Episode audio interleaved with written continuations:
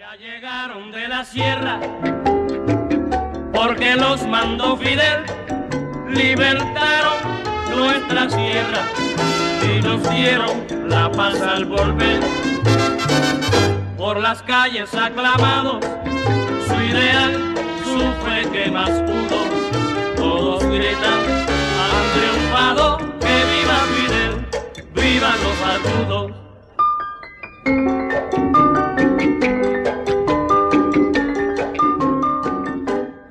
Hello, comrades, and welcome to season two, episode five of Spectre.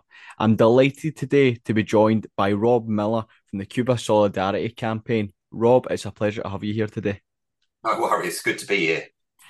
Just to get us started off, Robert, just a wee introduction from yourself, you know, who you are, your affiliations, and everything else in between. Okay, well, I'm Rob Miller. I'm the director of the uh, Cuba Solidarity Campaign um, in Britain, um, which I've been doing for about 20, 25 years now.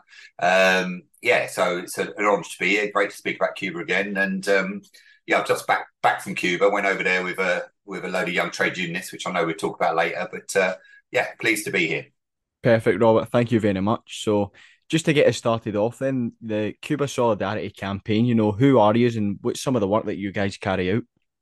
Okay, so uh, Cuba Solidarity, or CSC as we call it, is a sort of non non government organisation over here. Been running really since the uh, the Cuban Revolution after 1959, when a load of people went over there on a one of the first work brigades uh, in 1960, and they came back and set up an organisation. It wasn't called CSC then.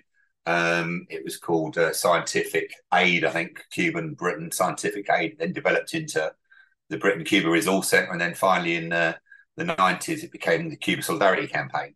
Um, it's made up of individual members. So if anyone listening wants to join, you're more than welcome.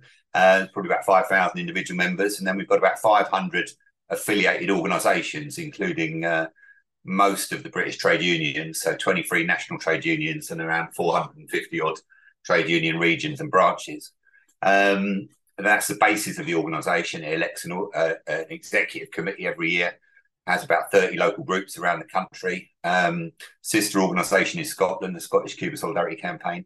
Um, and we really stand for uh, the rights of the Cuban people to defend and to develop their own country how they want to develop it. So it's the sovereignty for the Cuban people, self determination for the Cuban people, so they can develop their society as they wish without the fear of aggression and threat from other countries, mainly the United States of America. We also uh, are opposed to the US blockade of Cuba, which has been going for over 60 years, um, and for you know, Cuba to develop its society how it wants to uh, without foreign intervention. Uh, we want the return of Guantanamo Bay to the Cuban people, the occupied land at Guantanamo Bay. So they're really the basis of the political uh, reasons for the solidarity campaign. Obviously, at the moment, we spend quite a lot of time helping the people of Cuba who are you know suffering under that blockade because it is impacting on their daily lives. So yeah, that's pretty much what we get up to. We lobby the British government, uh, Welsh and uh, Scottish parliaments also to try and make sure they have good relations with Cuba and improving relations with Cuba as a counterpoint to the US blockade. Yeah, cheers for that, Robert. That was great. Uh, what I love about the Cuba Solidarity campaign as well, it's you know it's not just an online thing. Like you said, you're very active in the work that you do uh, and across Britain. Uh, it's it's great here in Glasgow uh, with the, the stall that's usually run, being able to meet folk who, who have so many heartfelt stories of uh, you know people suffering under the blockade and even suffering persecution, even even abroad when when they're going across representing Cuba, doing the various work that they do. So it's very interesting to see the the in person work that's carried out by the, the Cuba Solidarity campaign, as well as how great it is to see the the different affiliate uh, organisations, even from trade union branches as well. Uh, and I think that's something that really needs to uh, stay nice and strong within the trade union movement here in Britain as our continued solidarity effort with the Cuban people. You touched on earlier, obviously the the May Day brigades and everything like that, and it was refreshing to see that again this year. And I'm sure we'll go on to talk about it. But no, it was a very good uh, rundown uh, of that there, Robert. Thank you very much for that. And when we talk about obviously the reasons for the Cuba Solidarity campaign existing, that is essentially you know the history, the the Cuban struggle, and the blockade. If you as you've said it yourself, you know, so many people tend to call it uh, an embargo, but that would probably be the most incorrect terminology for it. It truly is a, a, a blockade. So, how and why was the blockade implemented on the Cuban people? Okay, well, it's a it's a long story. It's a sixty year old story now. So the revolution was in 1959, and um, there was obviously political animosity from the United States. Um, uh, one of the the key sort of precursors really to the blockade was a, a, statement by a guy called Lester Mallory, who was in the State Department and issued a kind of a proclamation on Cuba, which really called for the blockade. Um, and in it, he makes the uh, the words. He says that the, the blockade should should uh, cause desperation and hunger, and they're the words of the State Department: desperation and hunger to force the Cuban people to uh, look for change, for a change of government. So regime change was the, the basis for it.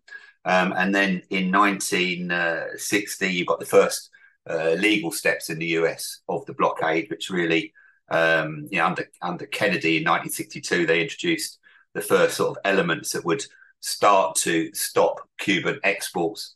Uh, that was strengthened all the way. It's been strengthened uh, periodically. Uh, I suppose the biggest points was the Torricelli Act in the 90s, which um, started to stop um, US companies from trading with Cuba and US subsidiary companies from trading with Cuba overseas. And then in the mid 90s, you had the Helms Burton legislation, which really made the blockade extraterritorial, uh, which means that it's not only affecting American uh, companies, um, but it's affecting companies in third countries. So individuals in Britain, in France, in Germany, around the world are now uh, blocked from trading uh, with Cuba, and, and that's done under a series of uh, threats and fines, massive multi-million uh, dollar fines against companies that trade with Cuba.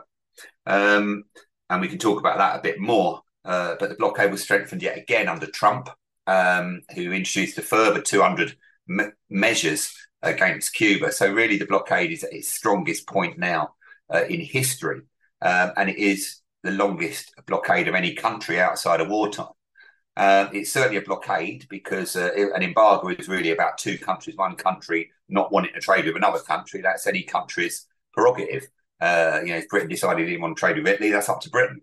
Um, but once you start stopping third countries uh, in an extraterritorial way, which the blockade does now, it, it, becomes a blockade. It's definitely a blockade. It's not a material blockade, as some people might think, with a, a you know a, a ring of ships around Cuba or anything. But it's one of the most powerful uh, and noxious pieces of legislation in history, really, and it's strangling a small island of 11 million people. And the country that's doing that strangling is the biggest superpower on earth, the United States, which is just 90 miles away.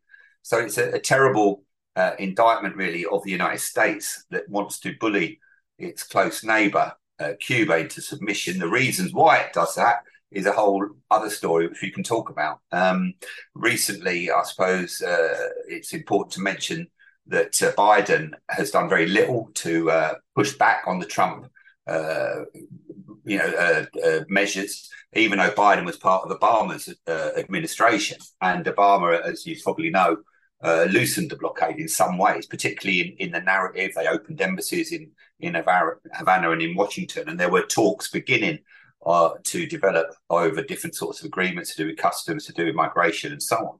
But Trump rolled all of that rapprochement back and has in fact made it worse. And the last thing he did before he left office was to add Cuba to the United States unilateral uh, list of state sponsors of terrorism. And Biden has done nothing to take that off them off that list. So they're still on that list, and that's renewed every year. So the Biden administration is carrying on with the same policies of Trump and the blockade today, as I said, is incredibly serious. You've got to look at the history of Cuba. You know, in the in I mean, I first went in 1978, and Cuba was a very different place. You know, it was uh, had a lot of friends around the world, particularly in Eastern Europe and the Soviet Union. Um, and after the collapse of the Soviet Union, Eastern Bloc countries, uh, Cuba lost over 70% of its trade, international trade overnight. So it went very quickly into a very difficult period in the early 90s called the special period. Cuba was coming out of that period with the development of tourism, uh, the development of international trade. Cuba was doing pretty well uh, before COVID. Uh, COVID hit and Trump really put the boot in. Um, and it's been very, very difficult over the past few years for the people of Cuba. It's a bit like the special period in the 90s. It's a very difficult uh, period, which is why material solidarity is so important now. But uh, the blockade is fundamentally the reason uh, why there are so many difficulties in Cuba. Um, and people often uh, will talk about, you know, the bad housing or the lack of food or, you know, lack of transport or, or fuel. Every sort of element of uh, life in Cuba is impacted by the blockade. Um, it's not something that, you know, is kind of just a, a nefarious thing. It's very, very present on a daily basis in every area of Cuban life. So that's from uh, food and consumables, but also impacting on health and education and social care and sports and culture. So every element of Cuban life is impacted severely by that blockade. So it's uh, our number one concern, and it should be the number one concern of progressives around the world to try and end that blockade. Yeah, that's a great rundown, Rob, and especially in you know why it was implemented, like you says, to starve the Cuban people, uh, and uh, aiding the US's imperialist attempts in enforcing a coup, uh, which isn't the first time they've done something like this uh, on a sovereign nation, uh, and certainly the fear that the US has felt from. the days of the Cuban Revolution, where Cuba's continued to to grow, develop, and revolutionize uh, its own independence, uh, especially in regards to its own uh, education of, of, its people. It's it's really really impressive, almost wiping out illiteracy.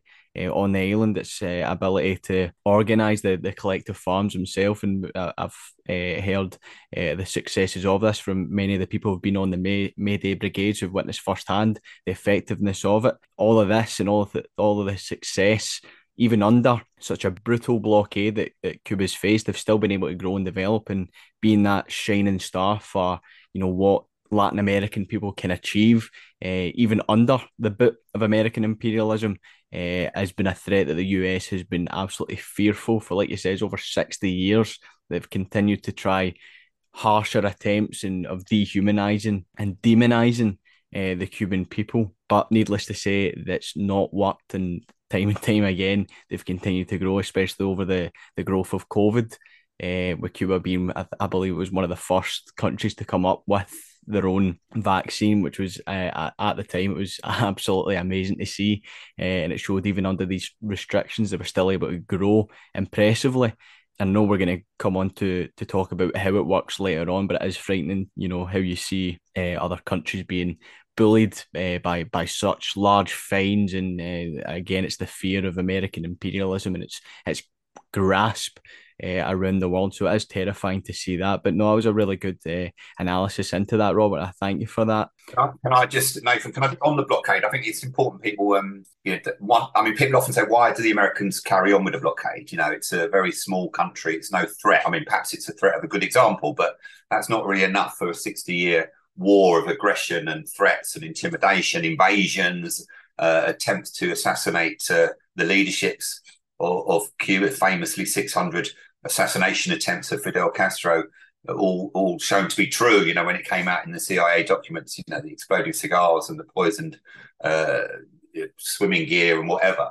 Um, it's not the American people generally that have got a, a, gripe with Cuba. Most American people want to go to Cuba. When when Obama allowed more tourists to go, uh, hundreds of thousands of Americans went to Cuba. It's very much in their psyche. You know, all those films that you know about the Goodfellas films and The Godfather and you know Guys and Dolls or whatever it might be.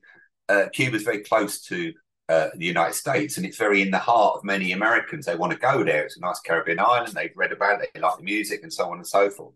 So it's it's quite interesting to know why that blockade continues because it is a Cold War policy. It's anachronistic. You know, it's from a different era. It just seems completely bizarre. You know, the United States United States trades with Vietnam, it trades with China, even trades with uh, North Korea.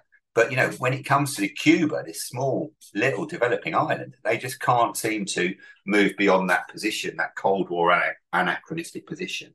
And the main reason isn't, I don't believe, uh, the fear of uh, socialism anymore from from America. It's, it's pretty much dominated by a group of uh, Cuban Americans who are based in Florida and they are really the descendants of the leaders, the aristocracy, the, the factory owners, the plantation owners of pre-revolutionary Cuba, who were around the dictatorship of Fulgencio Batista, who were were overthrown really by the Cuban people at the time of the revolution, and most of those people decamped to Florida, where many of them had houses anyway. Um, and just waited out what they thought would be a very short revolution. So they thought, oh, it'll only last a couple of months, and then we'll go back to Cuba and get our plantations back and our factories back, and go back to the status quo, where maybe ten percent of the population were doing quite well under the US-backed uh, dictatorship. Uh, as long as you weren't black, of course, or a campesino. But uh, if you were white and uh, in an urban area and middle class, you, you didn't do badly out of it. Uh, the casinos were thriving, the prostitution was thriving, the drugs trade was thriving. There's quite a lot of money for some people uh, in Cuba at the time. And uh, six months went by, a year went by, the Bay of Pigs invasion failed. Uh, the attempt to overthrow the revolution failed. And those people in Florida have got more and more bitter and twisted uh, about the situation they find themselves in, where they feel that they have lost what they had, their, their supremacy of Cuba, their ownership of Cuba. Um, and years have gone by 20 years, 30 years, it's now 60 years. And that community, I'm not saying all of that community, but many of the people in Florida, around Miami, uh, are related or descendants of a very hard right, uh, I'll call them a mafia, if you like. They Many of them were part of the criminal fraternity that run Cuba like a playground for the rich. I mean, they were those people. The mafia went to Cuba in, in the 30s because of prohibition and it flourished in Havana. Havana became that crime center of the region. You went to, to, to Cuba to have a good time because you couldn't do it in America. And when the revolution happened, they just moved their uh, criminal activities back to Florida and carried on. And the whole cocaine trade up from Latin America, Oliver North, uh, you know, the, the Iran Contra scandal. You can go through the whole history of uh, Latin American politics, and you'll find that Cuban Americans have played a front line role in US uh, hardline right wing politics across the region. Look at the Nicaraguan war, the Contra war in Nicaragua, fully orchestrated using Cuban Americans, the assassination of Allende in Chile. You can go through all the coup attempts across that region, and you'll find that Cuban Americans have been somehow involved at the behest of the CIA. So that community in Florida ha- is a very powerful I suppose you could call it a lobby group, but they're uh, more than a lobby group in the fact that uh, they don't just lobby, they make sure things happen. And if they don't like it, they will let you know using uh, violent means uh, as needed. And they have done so in the past, men on many occasions. So they're a real threat, a really powerful threat. And of course, they dominate Florida. And you'll know uh, when there are US presidential elections, Florida is a key state. You cannot become president of the United States without winning Florida it is about 11 or 12 percent, I think, of the US electoral vote. You have to win Florida to become president. So every time there's a US presidential election, every four years, uh, Cuba, Cuba, the issue of Cuba becomes an electoral uh, talking point way beyond the number of people who are that interested in it. So that million odd Cuban Americans have a very, very powerful uh, voice uh, and a very powerful sway over the international policies of the United States, particularly vis-a-vis Cuba. And it's that hard line element that is really driving the blockade today. It's not your average American citizen, most of whom would quite happily go to Cuba, probably don't know an awful lot about it, and are really not that interested in, in the international political situation. But each uh, the, the grouping around Florida means that you still maintain this stupid, uh, mad Cold War politics, which is very, very hard for people to understand why the United States is continuing.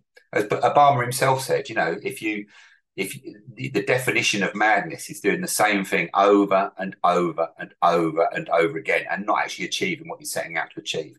And the US has had the same policy for 60 years, which is regime change in Cuba.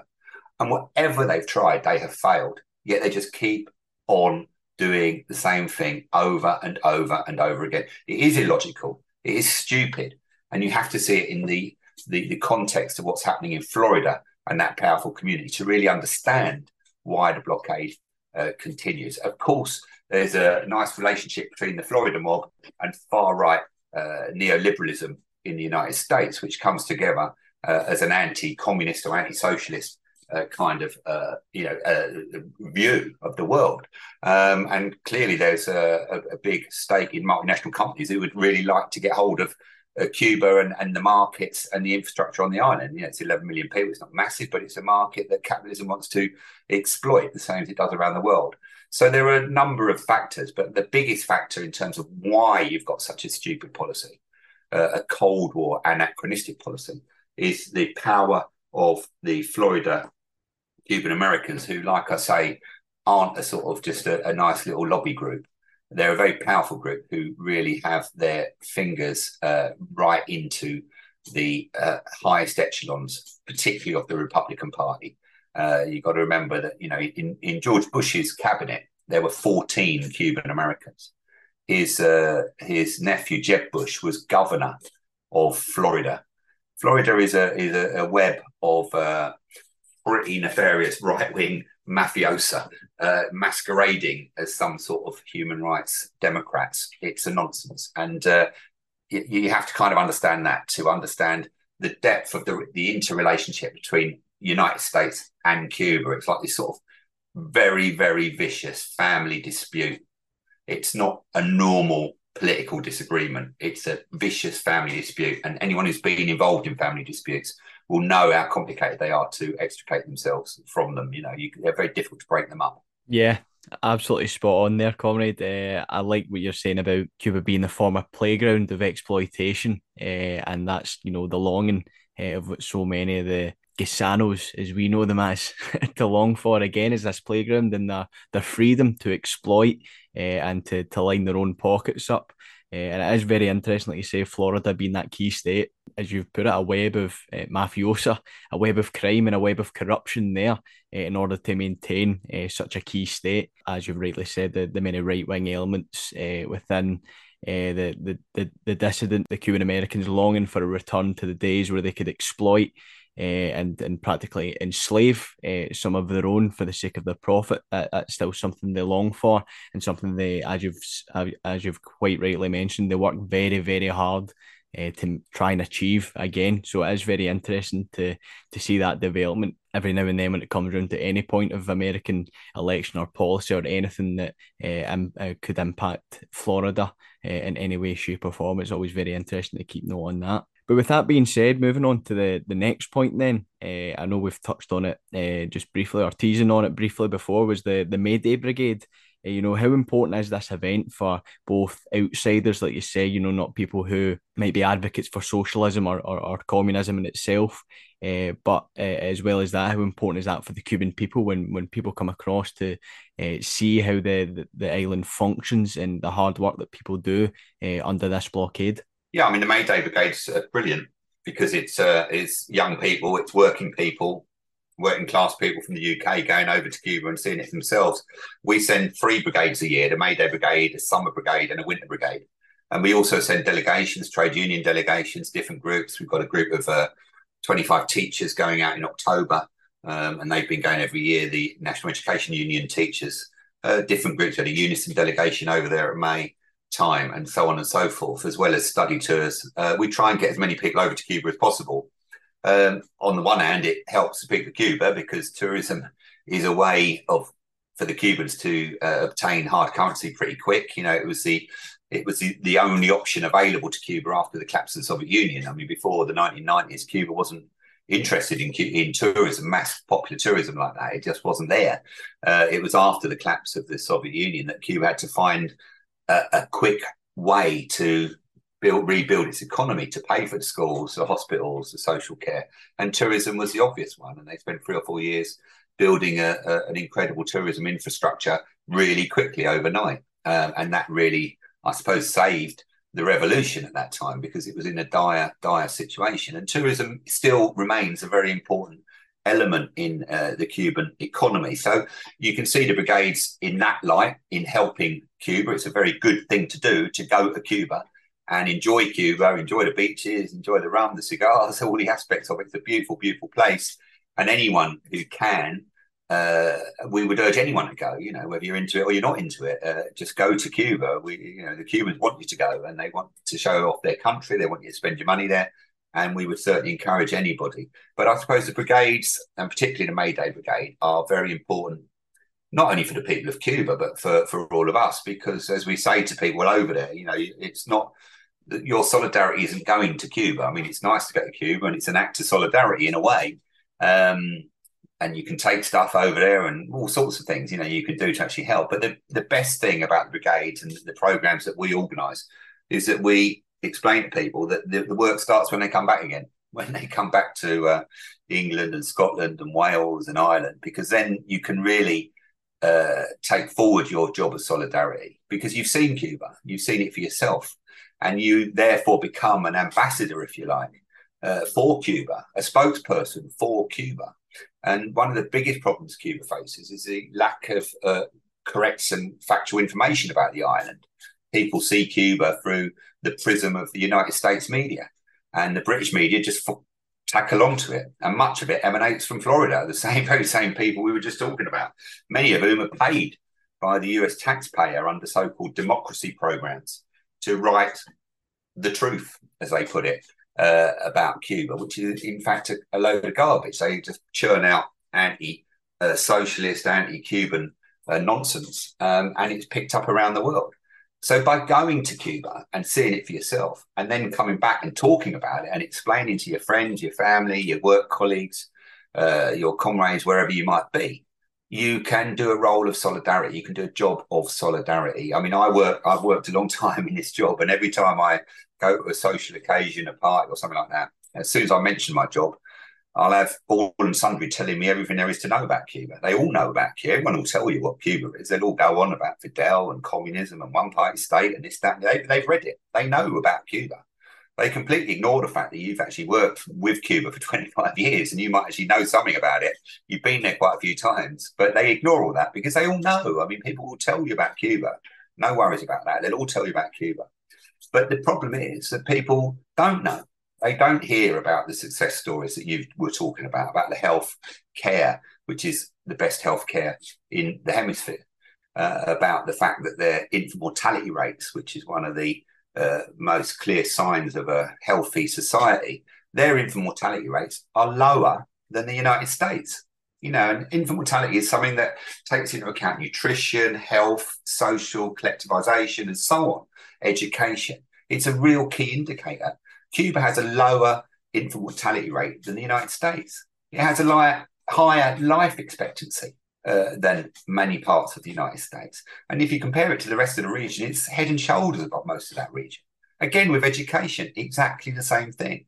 You know, Cuba spends a higher percentage of its GDP on health and education than any other country in the world. It has three times the number of doctors per uh, population than we do in Britain. You know, and, and when you look at the health services in our country and you wonder why, you know, people are, are unable to access GPs or are unable to get, you know, basic health treatments or dental care. You know, it's very simple. You know, they're not, you need more doctors, you need more dentists, you need more access for everybody, free at the point of delivery, which they've got in Cuba. So those kind of things are um, incredibly important. I think when people go to Cuba, and they come back, they can say, and no one can argue with them because they've seen it. And it's not a question, of, well, you read this and I read that. I've actually been there. I've seen it. I met people. I talked to people. You know, I, I don't agree with a bloke on the internet who's slagging it off. But because I've met a load of other people in Cuba, real people, not people on the internet, real people who told me something different. And when you go to Cuba, you know, the Cubans are not uh, they're not shy to tell you what's right and what's wrong. there's no there's no embarrassment about them telling you how crap the, uh, the transport is at the moment or their housing conditions. You know, they're they're, they're pretty upfront. They're an incredibly educated uh, population, and you will go anywhere you like and meet anyone you like and ask any questions you want. So when you come back, you're fully armed, at the very least, with the ability to turn around and say, well, actually, when I was in Cuba, I saw this, or when I was in Cuba, this happened and at the end of the day, you know, no one's asking you to uh, to become a, a, a, revolutionary and and try and build Cuban socialism in Britain. That's not the job of the Cuban Solidarity Campaign. All we're saying is that Cuba is a functioning society. It has a lot of things that we can learn about. There's things that they can learn about too, but it's a it's a functioning society. It has some wonderful achievements, as you've mentioned yourself, namely in all the things that matter to most people, like health, education, social care, jobs, pride in your community, those kind of things that we'd all like to see in this country. Uh, and it is somewhere to behold. And put it this way: if, if you're, I always say this, it, you can't really compare Cuba with like you know Leeds or Manchester or something. You can't do a direct comparison. They're very, very different countries. Cuba's a poor, developing country. But if you are poor in Latin America, say you're living in, in Bolivia and you're poor in Bolivia, and your kids are ill and they've got some silly illness and you can't get a doctor, you can't pay for a doctor because you got you got to find one first, and you got to pay for a doctor, you can't afford it. Your kids are ill and they're going to suffer for whatever uh, illness they might have. And you think, well, if I was in Cuba, I'd have a doctor, I'd have a nurse, I'd have treatment. Then you look at Cuba very differently. If you're in, you know, you're living in uh, Peru or somewhere like that, or Brazil, and your kid really wants to be a, uh, an artist or a dancer or a scientist, and you can't get your kid into school, or you can't get your kid into college because there isn't a college, or you can't afford it. And you look at Cuba and you think, well, if my kids were in Cuba, they could at least do their best and they'd have the opportunity, the same as everybody else, to be a dancer, to be an artist, to be a scientist, then you look at Cuba completely differently. And you look at Cuba like some sort of nirvana, quite honestly, because if you're poor in those countries, and you've got to remember that most people across the third world, the developing world, are poor. They don't have access to all these things. They're not the, the rich ones you see on the television. Most people are poor and they haven't got access to all these things. They look at you, look at Cuba completely differently. Cuba is something you aspire to as a society that gives equally uh, to all according to their need, and everyone puts in what they can. And that's a wonderful thing. And so when you've been to Cuba and you see ordinary working people like you, like me, uh, ordinary people, old people, young people who are just trying to live their lives as best they can and work as hard as they can and achieve as best as they can and get educated as best they can and look after each other as best they can, then and you see that that is being thwarted by a rich, overindulgent superpower around the corner for very nefarious reasons, then you can come back and be an ambassador for Cuba. You can come back and talk about it. And quite honestly, you're in the best place to do it. And that's why we want people to go to Cuba, so that when they come back, they can tell the truth about the island, what they've seen, the good and the bad, make their own minds up, and uh, really work for international solidarity, which is really what we're trying to do: is build uh, the strongest possible movement of international solidarity in support of Cuba against the blockade, uh, and for the Cuban people's rights to just achieve what they can as a country uh, as best they can. I mean, imagine, I mean, imagine, you know, you mentioned yourself about the vaccines. I mean, this is a small, developing uh, Caribbean island. It's got a national ballet that tours the world. You know, it's got sports stars that we've all heard of, you know, who were winning golds at Olympic Games. It's got wonderful music uh, Buena Vista Social Club, whatever, you know, dance, cinema, amazing cinema, an amazing culture. Um, it's got incredible achievements. You know, you mentioned the vaccines. I mean, this is a small Caribbean island who were going to be excluded from the COVAX scheme, you know, the international scheme of vaccines. They had no choice but to sort themselves out. And they put everything they could into the research, the development, and then the production of vaccines. And they built their own vaccines. They designed researched and developed their own vaccines. This is incredible, quite honestly. It's an absolute miracle that a small country like that could do it. You remember when in the middle of COVID, all the, all the rich countries were scrabbling around fighting over the bloody vaccines and they weren't, you know, worrying about whether they could get them or not. And this is Cuba, just went ahead and did it. It's an incredible achievement. So you imagine that country and the ability of those people without the blockade tying them down, without the blockade strangling them, stopping them from engaging on an international basis, stopping them from trading, exchanging, sharing, uh, developing further.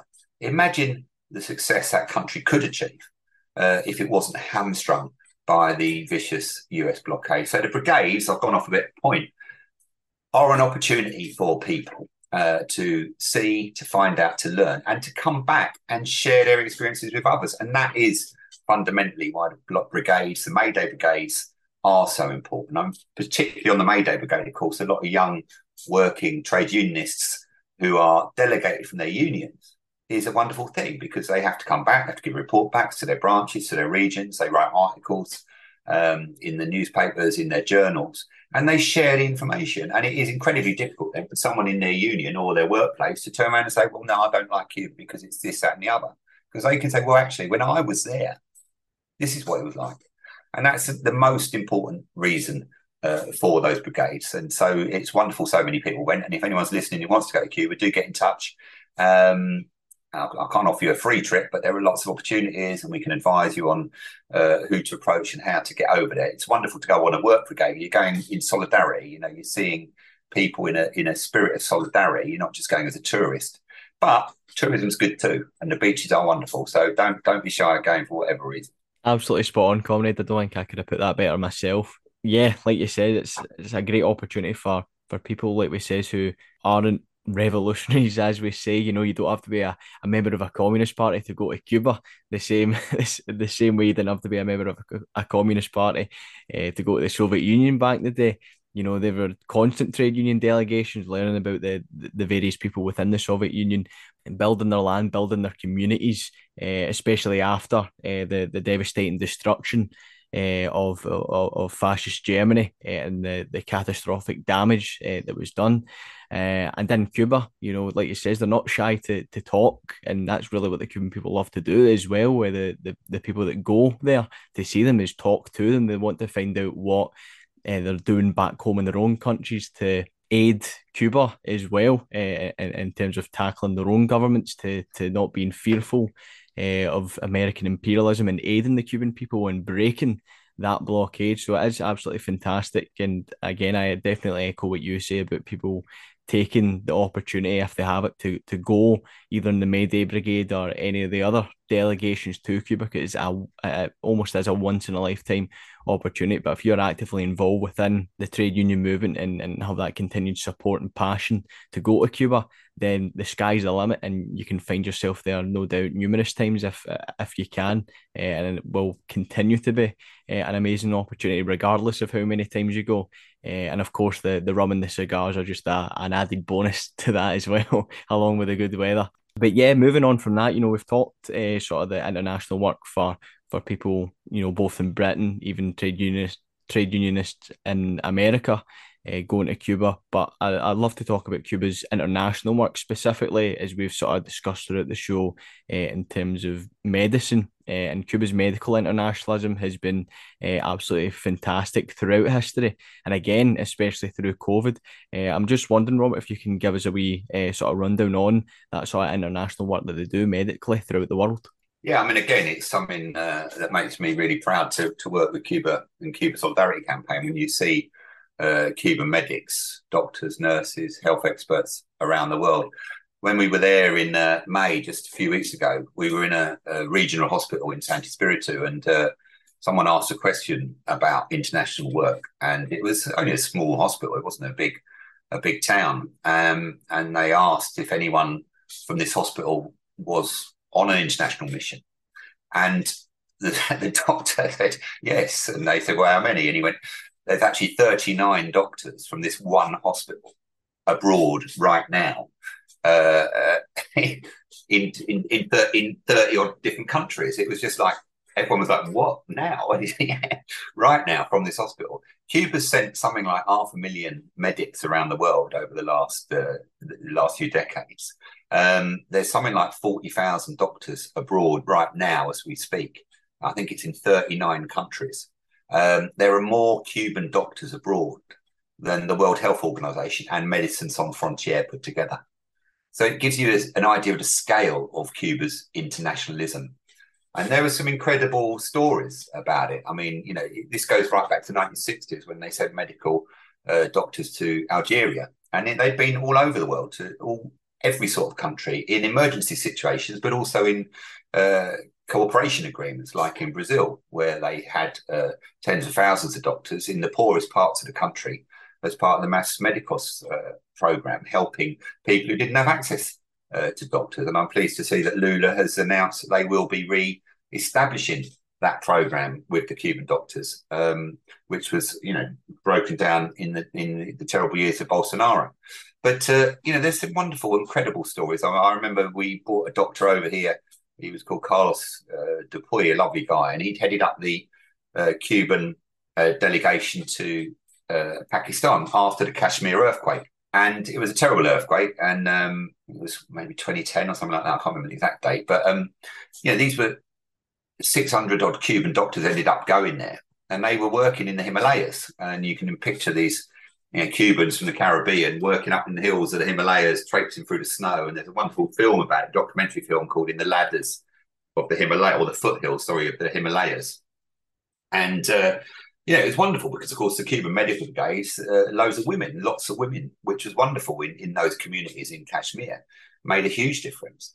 Um, and, you know, after the Kashmir earthquake, and after all the sort of international rescue and the special dogs that we send over there from the Western countries, and all the TV cameras have gone home, like about three weeks later, the Cubans were still there. Six months later, they were still there. Nearly a year later, they were still there.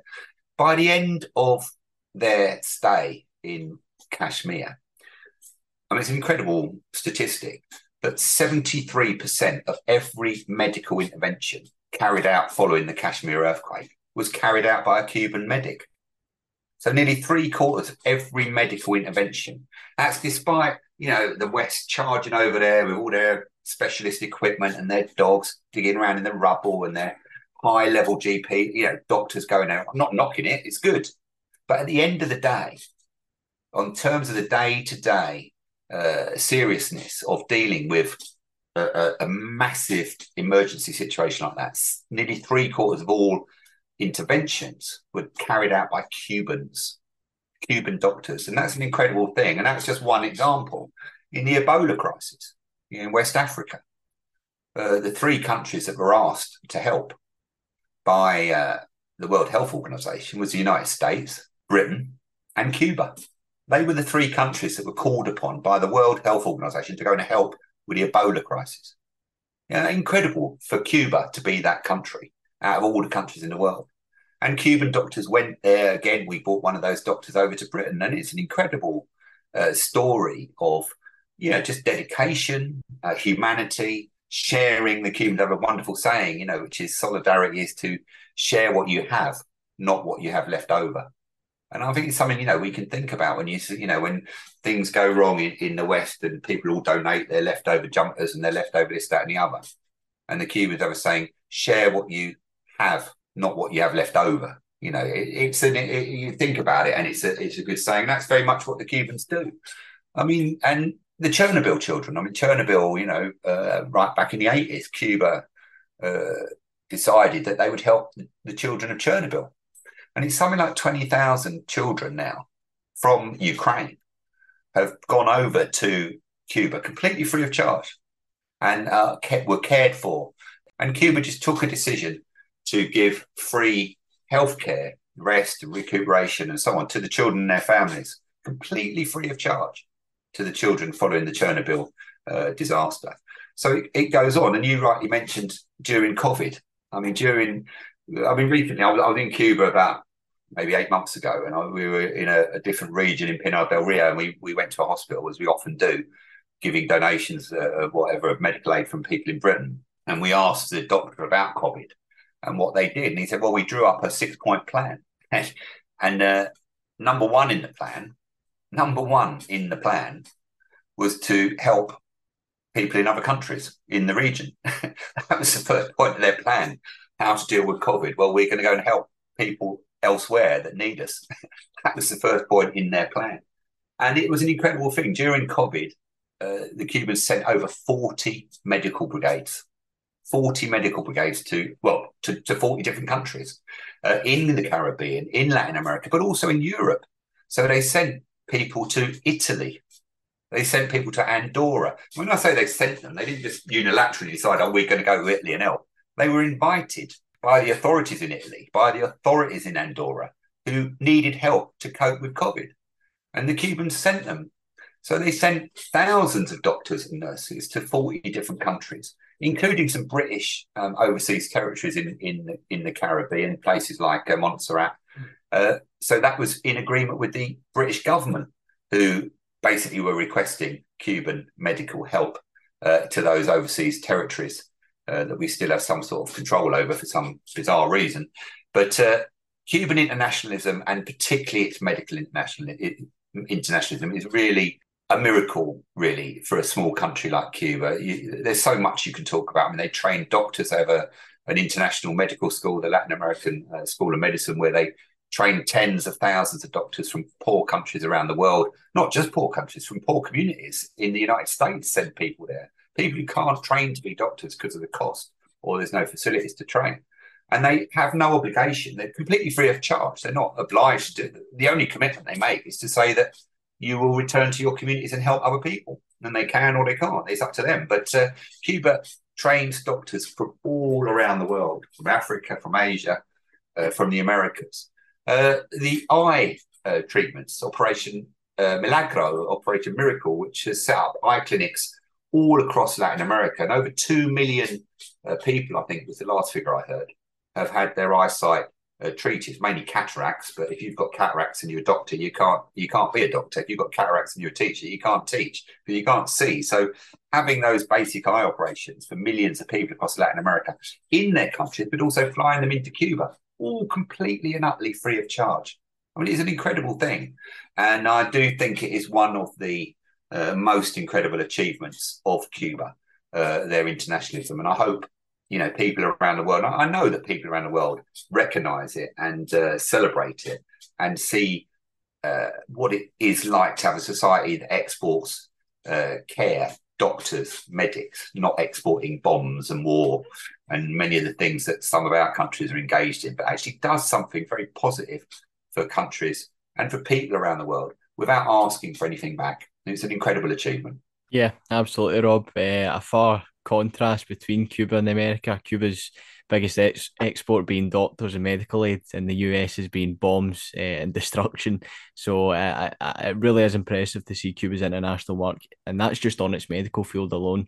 Uh, it really is a shining example uh, of the island and, and the hard work that the people do there. Uh, you know the the the humanity that they're they're they're free to uh, give out to the rest of the world and, and, and definitely not shy of, like you said, a, a six point plan where the number one thing is helping others. Uh, it's absolutely amazing that, that that character and that attitude uh, runs rampant throughout the island.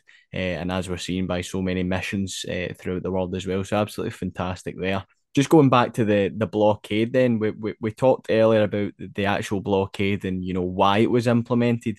Uh, i'd like to talk about the you know the blockade today you know especially on how it works to to punish efforts of international solidarity from nations uh, as well as individuals as well if you're able to give us a rundown of that.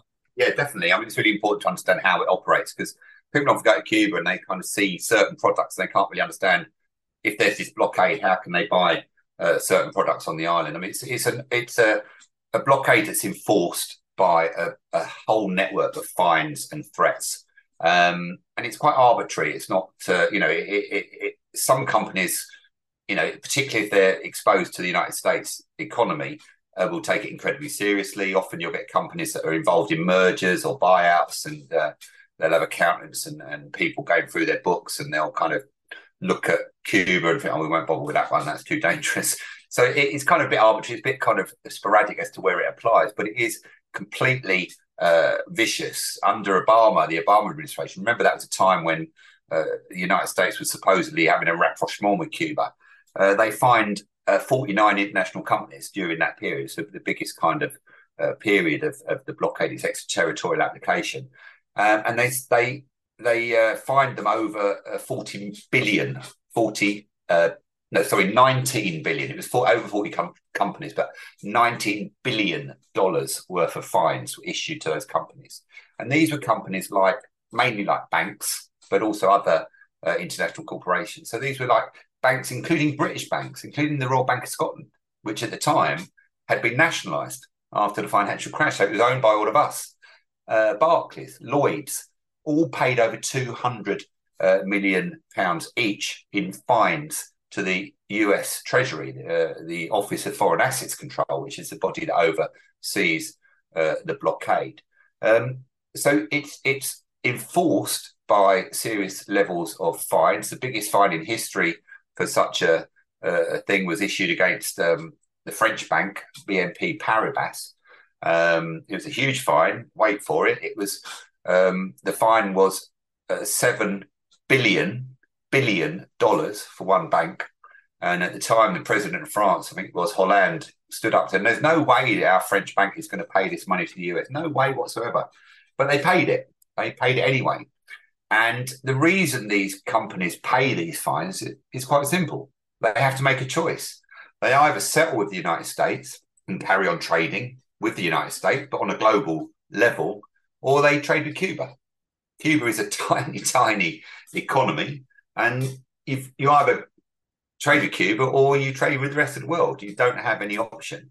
And the United States is incredibly vicious in its persecution the blockade.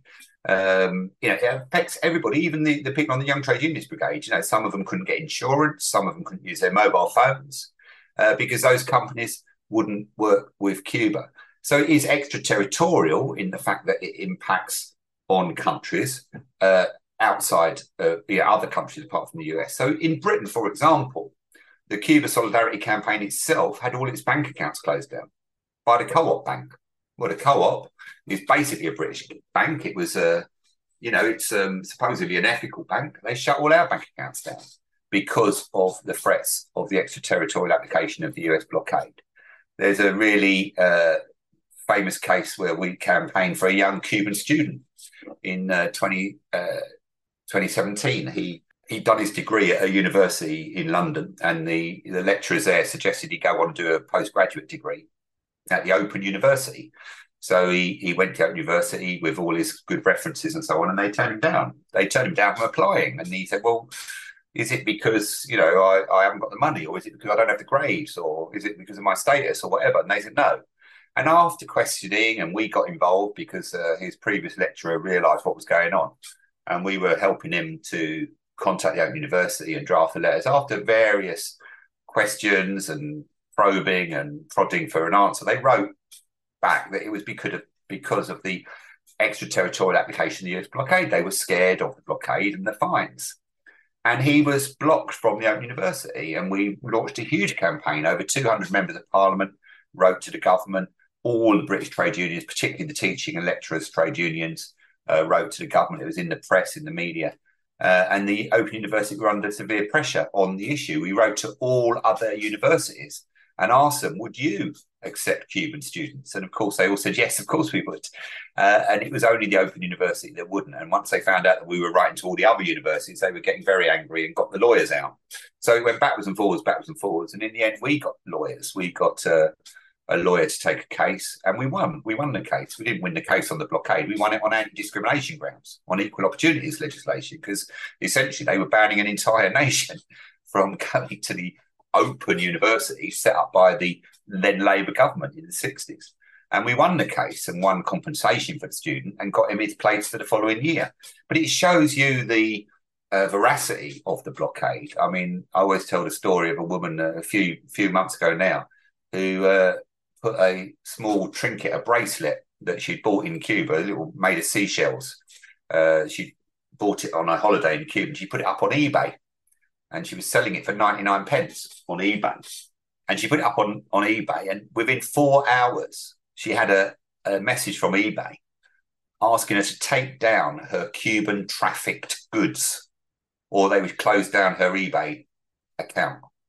And so the word Cuba on the internet just sparks all sorts of nonsense. You immediately get uh, warning messages from all sorts of people. You, you really cannot do anything uh, when you use the word Cuba. We ourselves, you know, during COVID, we were sending, uh, trying to pay for medical aid for Cuba. The Cubans were finding the suppliers who would sell them the much needed medical supplies, and they would send us the invoice, and we were paying the invoices. Um, and we, we managed to send over some incredible stuff, life saving uh, medical supplies and, and, raw materials for vaccine production and so on. But to be honest, I spent two two and a half years. It felt like I was some sort of money laundering criminal or drug dealing criminal trying to sort of get this money, not to Cuba. This is money from an account in London, often to a company in France or a bank in Spain or even a bank in the UK. And just moving money from one account to another with the word Cuba associated with it at one end or the other was virtually impossible. And we had to use all sorts of methods to try and move that money. I won't go into too much detail for obvious reasons, but you know, what were we doing? We were trying to send humanitarian aid to a country that needed it in a in a world health crisis, in a pandemic. Yet we were treated like criminals uh, for doing so. And that is what the blockade does. And it's why uh, companies and individuals won't trade with Cuba. And even if they want to, they can't. You know, we're a British organisation with members of parliament in it. uh, if you're a business, a company, let alone a Cuban company trying to do trade, and you can't do anything with money in this dollar economy, uh, dollar dominated economy, all international transactions are, are carried out in the dollar. It is virtually impossible for you to trade and do work in Cuba. So it's an incredibly uh, potent blockade. Uh, it's enforced with a complete rigor uh, to a level of ridiculousness when people can't you know, go online and buy Cuban honey or Cuban coffee or whatever it might be. It's a, a really pernicious uh, uh, blockade that affects countries and individuals um, around the world, and it's not something that we can take lightly or, or or should take lightly. And in fact, it's it's a, it's it's an insult to to you and me and the people of Britain and and England and Scotland, sorry, because it's affected our sovereignty. You know, if, if Italy came along and said, right, well, sorry, you you lot, you can't trade with France anymore, we wouldn't take it lightly. You know, if if uh, the Germans came along and said, oh, by the way, you know, we don't want you to trade with Spain anymore, you know, you're not going to take it. But that's what's going on. Another country is telling all of us who we can and we can't trade with. Uh, we Britain has no sanctions with Cuba. Britain has full diplomatic trading relations with Cuba. There is no obstacle to Britain's going to Cuba, trading with Cuba, going backwards and forwards. The only obstacle is a third country, a bully, a bullying country, the United States of America, that is telling you, me, and the rest of us here who we can and we can't be friends with, who, who we can and we can't trade with. It's an outrage and it should be stopped. And that's the extraterritorial application of the blockade. And uh, the British government uh, first voted against the blockade in 1996 after the extraterritorial uh, decision was taken, after the Helms-Burton legislation, and has voted against the blockade every year since. At the last United Nations vote, 184 countries voted against the blockade, and only two countries voted for it the United States itself, and of course its partner in crime, Israel, uh, who voted for it. A couple of countries abstained, Brazil at the time, because there was Bolsonaro there, and, and Ukraine, we know why.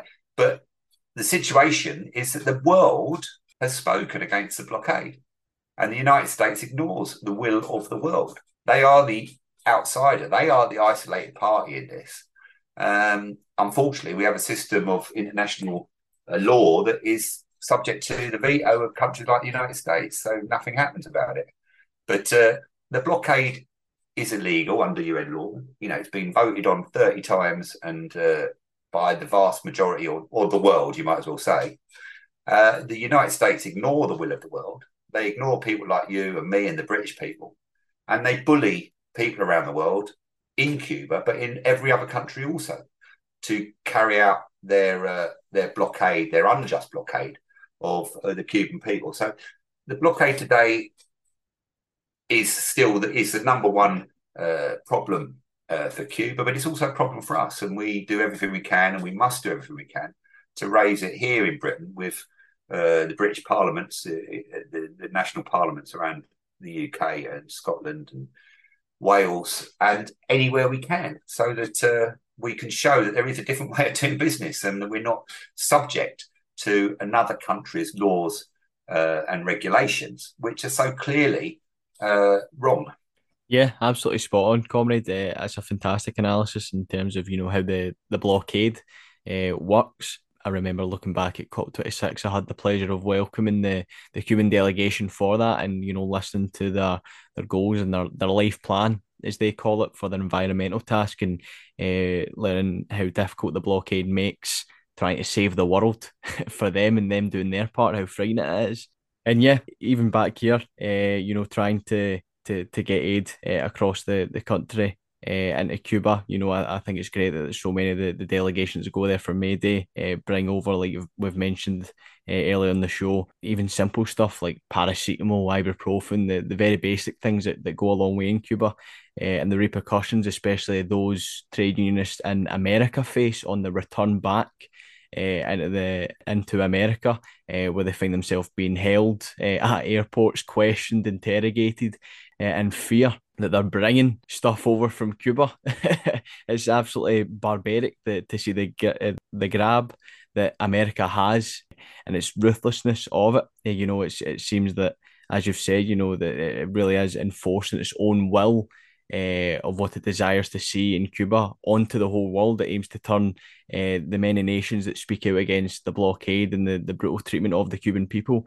Uh, it's America's aim to turn those nations into the the mongrels of their own wishes, and that it's it's it's frightening to see, but yet inspiring to see the, the Cuban resolve to this, as we mentioned, obviously in regards to the COVID vaccines development, uh, education, the continued work in Cuba's life plan, and and so much that's gone on within Cuba against the blockade. You know, it, it, it brings a question: Why is America continuing this? And we know why it's it's continuing this for for many reasons. Uh, but it, it makes you think that you know so many good people who, as we've said before, aren't inherently socialists or, or communists or Cuba fanatics. You know, it, it makes them question why is this still going on? And and you know the work that you guys are doing, the Cuba Solidarity campaign itself, you know, is certainly inspiring to to reach these kind of people as well and getting them to take the initial first steps of providing real solidarity and challenging their own government's complicity uh, on the, the, the blockade in Cuba. So moving on to the next part, then Robert, just uh, this will be the last wee question here. You know, we've talked a lot about the, the international work of of Cuba itself, the May Day delegations there. What can we do from our own countries to to really aid uh, and impact and you know provide much needed support for the Cuban people? Yeah, I mean, there's loads of things to do. I mean, obviously, the main thing is giving solidarity, and solidarity is, uh, I suppose, you can look at it in two ways. I mean, there's the the actual giving of uh, material aid uh, to the people of Cuba, the solidarity aid. It's not a charitable thing; it's a solidarity thing, and we've talked about uh, some of the ways people do that when they travel over there. But you know, CSC runs all sorts of uh, campaigns. We've just uh, completed the Viva La Educación appeal, which raised over hundred thousand pound and has just sent two uh, 40 foot shipping containers uh, full of material aid for schools, uh, footballs, books. Uh, there's half a million uh, pens and pencils. There's, I mean, like 200,000 exercise books for kids in schools, uh, loads of dance equipment, sports equipment, um, and so on. there's over 300 computers on there for schools.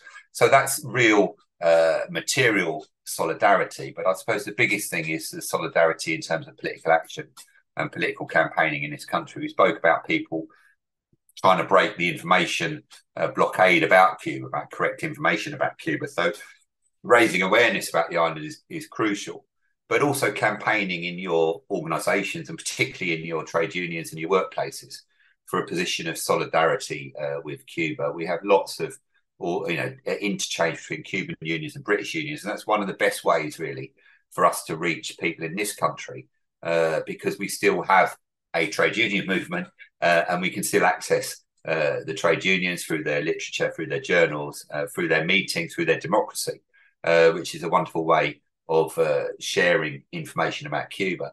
So I think in terms of really direct things people can do, I mean, obviously it goes without saying, but I will say it. You know, if you're not a member of the Cuba Solidarity Campaign, do join. You know, it's 20 quid a year. We publish a magazine, CubaSí, four times a year a network of local groups, speakers, and so on. We have an annual general meeting in June, which you can attend. But it's a wonderful way of, of, of supporting Cuba. If you're unwaged, you're a student, a pensioner, and so on, it's only eight pound a year. Uh, so it's you know it's very well worth doing. You get the magazine, you get all the information, and you're part of the network, and you're actually enacting solidarity by doing that. So that's the first step. I mean, the second step is to get your trade unions and your organisations to affiliate to the campaign.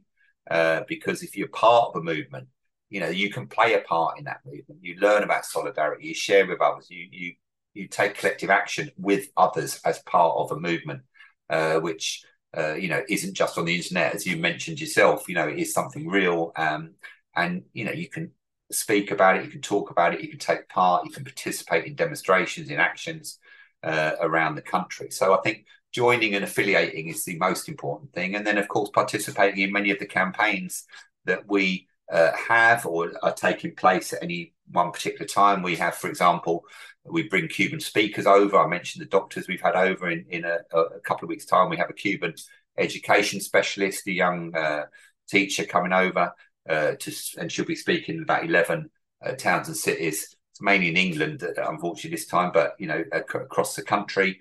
And you can find out the information about her visit and hear from a real, a real Cuban, if you like, uh, and hear firsthand uh, the information. We have an ongoing campaign against the blockade, which is a, a, kind of campaign focusing on the British government. We're about to launch a campaign on the uh, Cuba being on the state sponsor of terrorism list. Um, so there's all sorts of activities and actions. We do a lot of lobbying of members of parliament and uh, parliamentarians across the nations. So uh, to, to, try and get them to take a positive position on Cuba and to press the British government uh, and the national governments on Cuba. So there's loads we do do. We obviously uh, work across the trade unions um, at their conferences um, and across those organisations to try and get the maximum number of people involved in solidarity work with Cuba. It's an ongoing task. I mean, we're a small organisation, but we're very enthusiastic and we welcome everyone on board. Uh, we have, like I say, the network of local groups and people, the local groups across the country are organising speaking, uh, you know, meetings with speakers or film shows, or they're attending local festivals and demonstrations to share information about Cuba, linking with other campaigns and organisations. So there's, there's a whole myriad of uh, things to be done. Um, and I think for any kind of person who sees himself as progressive or socialist uh, in any way, I think Cuba has to be at the forefront of, of that campaigning um, because it is, as you mentioned yourself, um, an opportunity to say whatever or however dire the situation might feel uh, in this country. And, you know, we're not in a great uh, political moment in time right now. You've got Cuba as an example uh, of, of a possibility of a different world, a different way of doing things, that, that you can visualize and see a real country that puts people first, puts people before profit.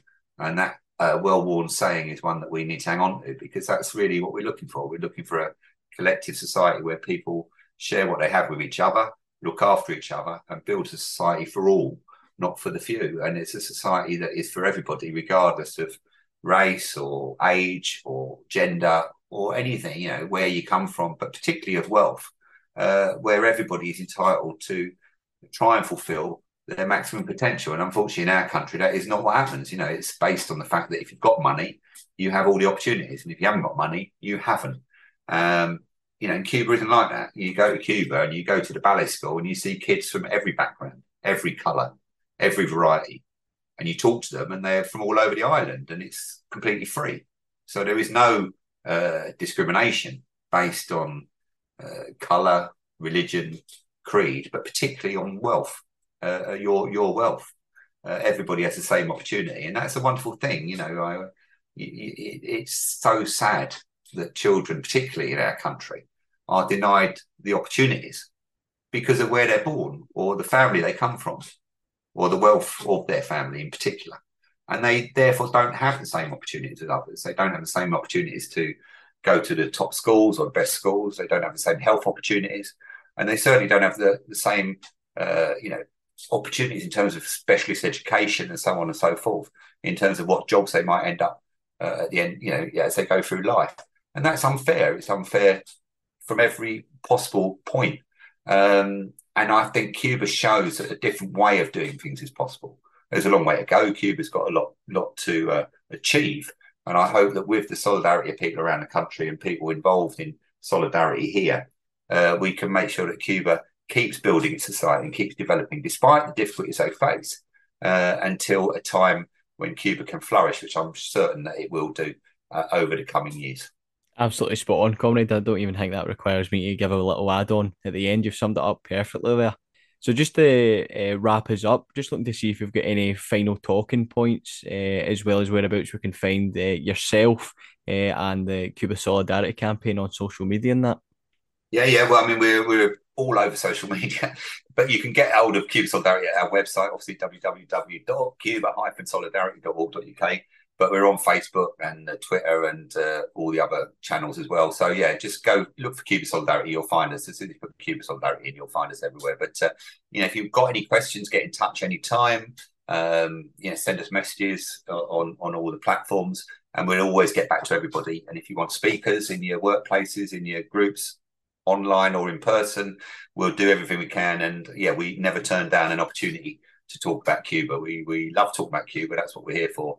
So uh, you know, anyone who wants uh, somebody to speak about Cuba, do get in touch. But uh, be great to hear from people at any time. But thank you uh, for inviting me on.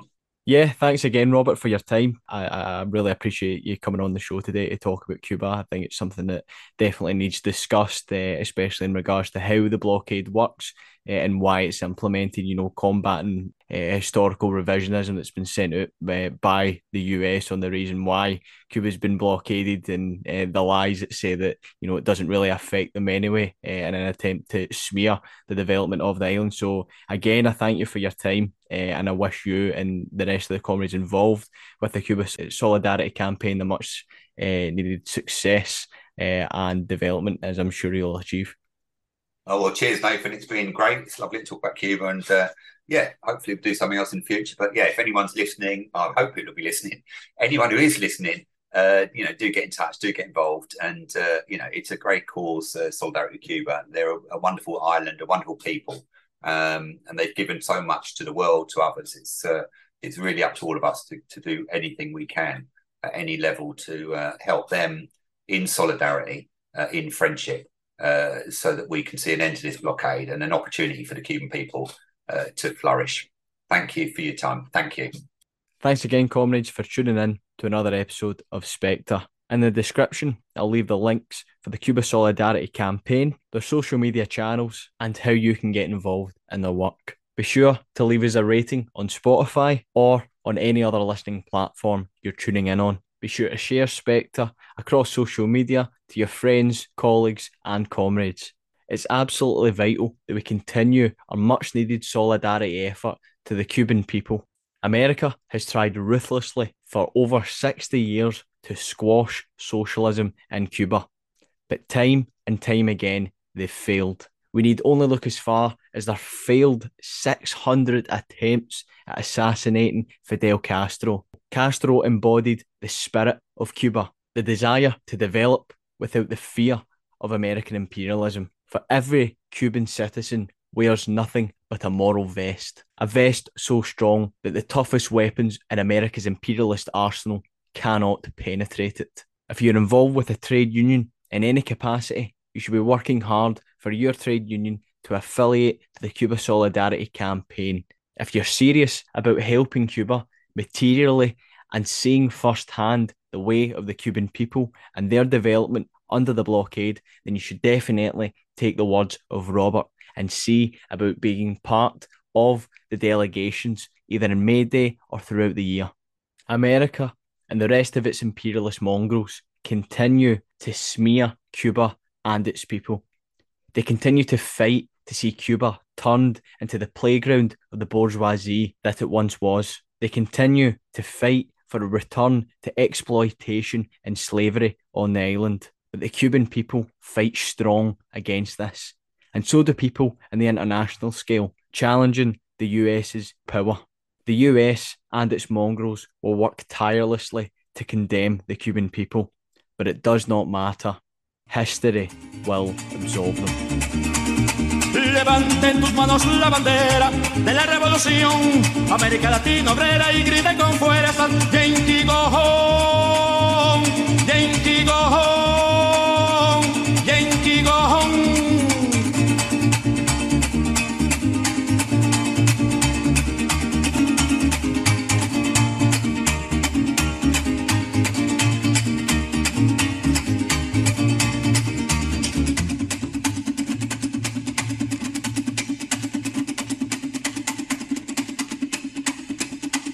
Gringo, go Los obreros de América Latina te dicen, gringo, go home. Yankee, go home.